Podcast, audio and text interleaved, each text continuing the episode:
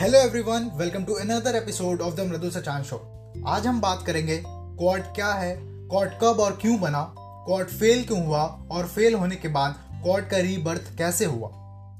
So what is Quad दिसंबर 2004 में Indian Ocean में अराउंड नाइन रिक्टर स्केल का एक अर्थक्वैक आया था। इस अर्थक्वैक को one of the deadliest earthquake माना जाता है।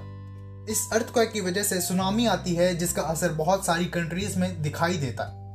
सुनामी के इफ़ेक्ट को ओवरकम करने के लिए और सुनामी से हुई तबाही से निपटने के लिए इंडियन फोर्सेस लग जाते हैं अमेरिका, जापान और ऑस्ट्रेलिया की डिफेंस फोर्सेस के साथ मिलकर।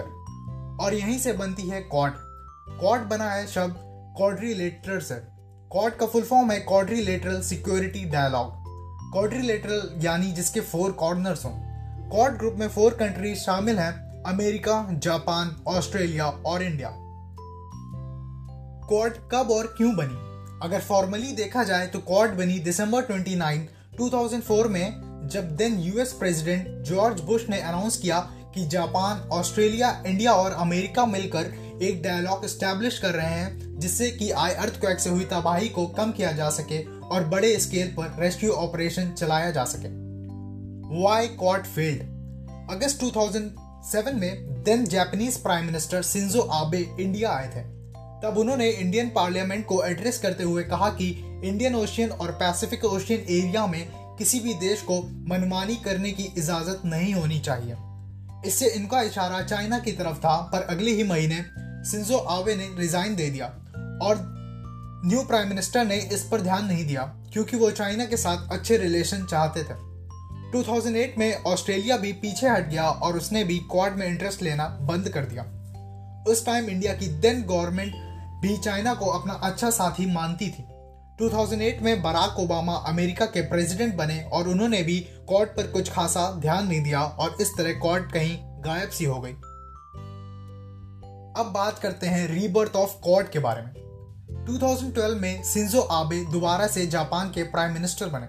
2017 में Indian prime minister Narendra Modi, US president Donald Trump and then Japanese prime minister Philippines में मिलते हैं। ये तीनों लीडर एशिया समिट के लिए आए होते हैं। नवंबर 2020 में चारों देश ज्वाइंट मिलिट्री एक्सरसाइज कंडक्ट करते हैं। चाइना जिसके लिए रेजिस्टेंस शो करता है और वो कहता है कि ये चारों देश इंडो पैसिफिक रीजन के लिए खतरा है। मार्च 2021 में पहली बार लीडर मीटिंग होती है, जो कि कोविड 19 के चलते वर्चुअली होती है।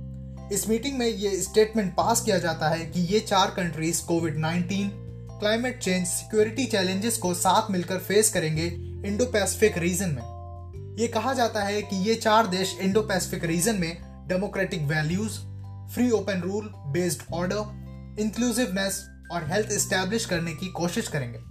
और इसी को नया पर्पस बताया जाता है कॉर्ड फॉर्म करने के पीछे। So that's all for today's episode ऐसे ही और एपिसोड्स के लिए हमें फॉलो और सब्सक्राइब करें। See you in the next episode Till then, take care, stay safe.